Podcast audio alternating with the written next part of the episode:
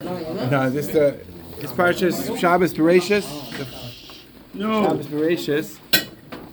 It's the first parsha in the Torah, and the parsha talks about creation, and it talks about also how uh, the story of the Chet, the sin of Adam Arishai. The way the story plays out, it says Nachash mikol Chayas that the snake was smarter than all the animals that Hashem made. And he, and the uh, Nachash tricked uh, Chava to to convince her, seduced her to eat from the Eitz Hadas where they were not supposed to eat from. She gave to Adam to eat, and then Hashem punished them. So Hashem said, when Hashem came to uh, Adam and he said, "Did you did you eat from the tree you were not supposed to?" Then he asked Chava why she ate from the tree. But when it comes to Nachash, Hashem says to the Hashem says to the Nachash, "Ki asisazais, because you did this, you're going to be cursed. From, from you're going to be cursed, and you're going to you're going to slither around on your, on on your on your belly."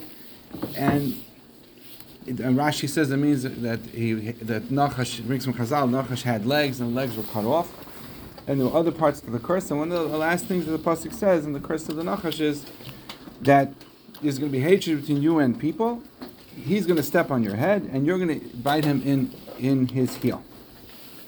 So the question is, why why was why was it necessary to tell us the start of the Nachash was smarter than all the all the Chayas and Soda?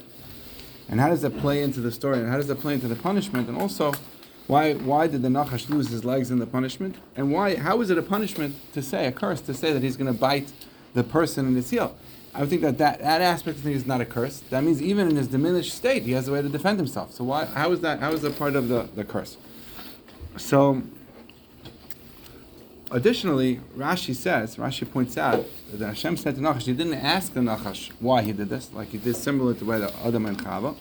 Rather, he said to him, because you did this, you're going to get cursed. And Rashi points out that you see from here that you don't try to rationalize and try to bring out some sort of uh, some sort of defense for someone who tries to convince someone else to do averis, because he didn't ask him why he did. He didn't ask him why he did it. Because why? Because if the masis, if Hashem would have asked the Nachash why he did this, he could have said, "Divrei Rav, Divrei Talmud, Divrei Mishlei." If the rabbi tells you to do one thing, the teacher tells you to do one thing, and the student tells you to do something else, who should you listen to? Of course, you should listen to the rabbi. So just because I, the Nachash, came and tried to convince them, I, the masis, tried to convince someone to do an averis, shouldn't have done it. Should have listened to Hashem. So, so from Rashi, it sounds like that this would be a legitimate defense. The question is, we have to ask ourselves, to analyze this, De'vera avidavitam, De'vera mishem, and why is it a defense? There's really two components to what happens when a person is mases someone to do an avera. In fact, the pasuk tells us in, in, in it's in Pesachet Vavaram that it tells the iser to be masis. It's iser to try to convince someone to do an avera. So, so if if we're talking about the con- your effort to try to get someone else to do an avera, so it's not a defense to say De'vera avidavitam De'vera mishem, we should listen to, because if we're talking about what you did wrong, we're trying to convince someone to do something else. It has nothing to do with if he in fact did the avera or not. That's still trying to make him that that not, that would not be a good defense. And if we're talking about the fact that the person did something, why why do you need the defense? Right? Think about it a second. If you convince someone to do an avera, they're considered a a, a mezid or a shagga. That person, if you convince someone To, to, to do avodah zarah, he can be killed for doing avodah zarah. He's considered a masid. He's responsible for his own actions. So why why why do you even need the, the defense on that on that component? Anyway, so where is where does this come from? So in fact, it's a gemara. It is a gemara in in Sanhedrin. The gemara says, and we learn from here that you're not. The gemara says um, that you're not. Which one do we do? The gemara says, uh, uh, how do you know you're not, you don't bring out, you don't, you're not tying for someone who convinced someone else to do an avera?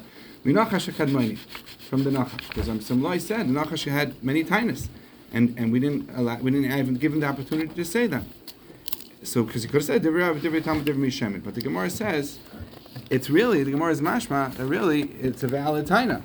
He could have said it. It's just that loy tanin, we're not, we don't tain it for him. So the question is, why is it a valid taina? What what was the defense? It almost sounds like that. It almost sounds like that he needs a defense for having tried to convince someone to do something wrong. But we it's the but it's we're not going to, and it would be a valid defense, but we're not going to offer it for him. So Tosafos really asks over there on the gemara and Sanhedrin, how come if this is really a good defense, and every time someone convinces someone, every time there's a masis, you should have this defense? So Tosafos points out, and I think this is the key. Tosafos says that the Nachash was different than every other masis, because every other masis, the Torah already says now, we have the Torah that tells us, you're not allowed to be a masis. So on the on the not allowed to be a masis, this is not a defense, because you're not allowed to try to convince someone to do something wrong. It doesn't help to say you should have listened to someone else. Why did you try to do it? But by the Nachash, there was no such iser. Rather, the Nachash did wrong. He tried to get someone to, he caused someone to do something wrong. On on the Nachash's accomplishment of getting the other mechava to do something wrong, he, this would have been a valid defense of De'vera avidavitam, De'vera Mishlei, because you shouldn't listen to me. You should listen to Hashem. But yet, interestingly, the Gemara says it's a valid defense, but he has to make it for himself. We're not going to make it for him. So now, let, so let's let's try to go back. So how does it play into this whole story? Um, and let's try to answer all the questions that we said. We asked, first of all, what's the relevance that the Nachash was so smart? So if you look at Mishlei, the Mishlei, the pasuk, the three pasukim in Mishlei, the first first paragraph of Mishlei, it says that wisdom, chachma is pachutz taina b'rachavas titanchel. Someone, someone has intelligence. Intelligence goes out in the street, raises his voice, calls out to people, and says, "Why are you going to be so foolish? Why don't you? Why, why, why are you going to continue doing foolish and the wrong thing to do?" So what's the job of intelligence, of chachma? If someone has chachma, he's supposed to go and try to help other people do the right thing. That's what chachma is. And what and what well, what did the Nachash do? Rather than use his, he was he was the smartest of all the animals. Rather than use intelligence to help other people, he went for selfish purposes to try to hurt other people to benefit himself. So that was what the Nachash did. So we asked, okay, so how does so how does that play into his his, his that was his avera, and that's why it's important to know that he was smart, because his avera was rather than helping helping the brias of the world, he went to hurt them. So he said, what did Hashem do? Hashem said, okay, because you did that, we're going to cut off your legs. What do legs legs give a person the ability to move? We, can, we didn't take away full mobility from the Nachash, but the Nachash became more difficult, and it's only his own body himself. He, was, he couldn't couldn't reach out to other people and reach out to other brias. And we asked, in this in the same manner, it became more limited. But we asked, so why is it a klal to say he's going to bite the person in the heel? So that now we can understand, even though it's a defense, but he's going to bite a person in the heel. A person has heels. Person can walk around, and a person, you can only get him when he comes to you. You're not able to come to him in the same manner anymore, because your your job was to go and impact other people positively, and instead you tried to hurt them. So he took away that ability from you. And only you people have to come to you. That could be an explanation of why the Nachash was punished in this way. But and if we think further, when he said the Nachash really has a taina, he could say Divrei Rav, Divrei Talmud, Divrei Mishlei. Now one second, let's analyze that taina a second. The taina itself is is is saying about the Nachash, you shouldn't have listened to me. That means Nachash is saying about himself, I was smart and I should have been helping other people.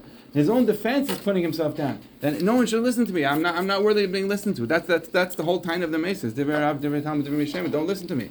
And not only that, we said, the Gemara says it's loy tanin. That means we know of a good defense for the Nachash, but we're not going to give it to him.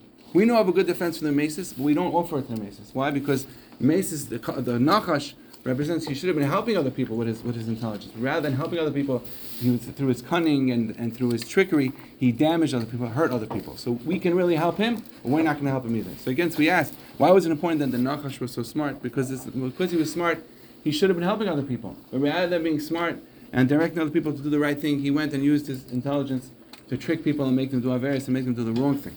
And therefore, we said he took off his legs. Therefore, he, he can bite a person in a, a person in his legs. And we said that's why the, we learn from here, because we're saying about the Nachash, you're irrelevant, because you should have been irrelevant, but we're not. We're, we should we should have been listening, because you should have been telling us to do the right thing. Instead, we, you're not someone who should be listened to. By your own admission, you're not someone who should be listening to. And also, we're not. You have a legitimate defense, which we're not going to give you. We're not going to help you with. But we see an amazing thing. We see that a few things from this parasha. We see that it's really a defense. That means every person is responsible for themselves. Every person is responsible for their, for their own actions, their own behavior. But yet, we also see that if, that a, that a, a person has a challenge. Chava had a had a, Chava had a had a desire. She had a challenge. She she she needed to. She could she she what what should she have done? She, the Nachash should have been there to help her. She should have been able to approach the Nachash and say, Nachash, what should I do? How should I get past this desire? Rather than that, the Nachash used his arma to to hurt her and to and to trick her into into, into doing the avera. But we see from the parsha that if a person, you can see the flip side. You see from, from the negative, we can see the flip side, that where the positive should have paid out. Just imagine if Chava had had this desire, she'd have been able to go to the Nachash for help, and the Nachash could have helped her. The whole world would have been a different place. So we recognize ourselves that a that it's our responsibility to help other people, to, do, to guide them in the right way, and to do the right things, and not not Chalila to do the opposite. But it's also we recognize ourselves that we can reach out. There are people out there that are there to help us, people that are smarter than us, and if we're struggling with something, we can talk to them, and they can help us to do the right thing. And that's a very good lesson to take out of in this parsha.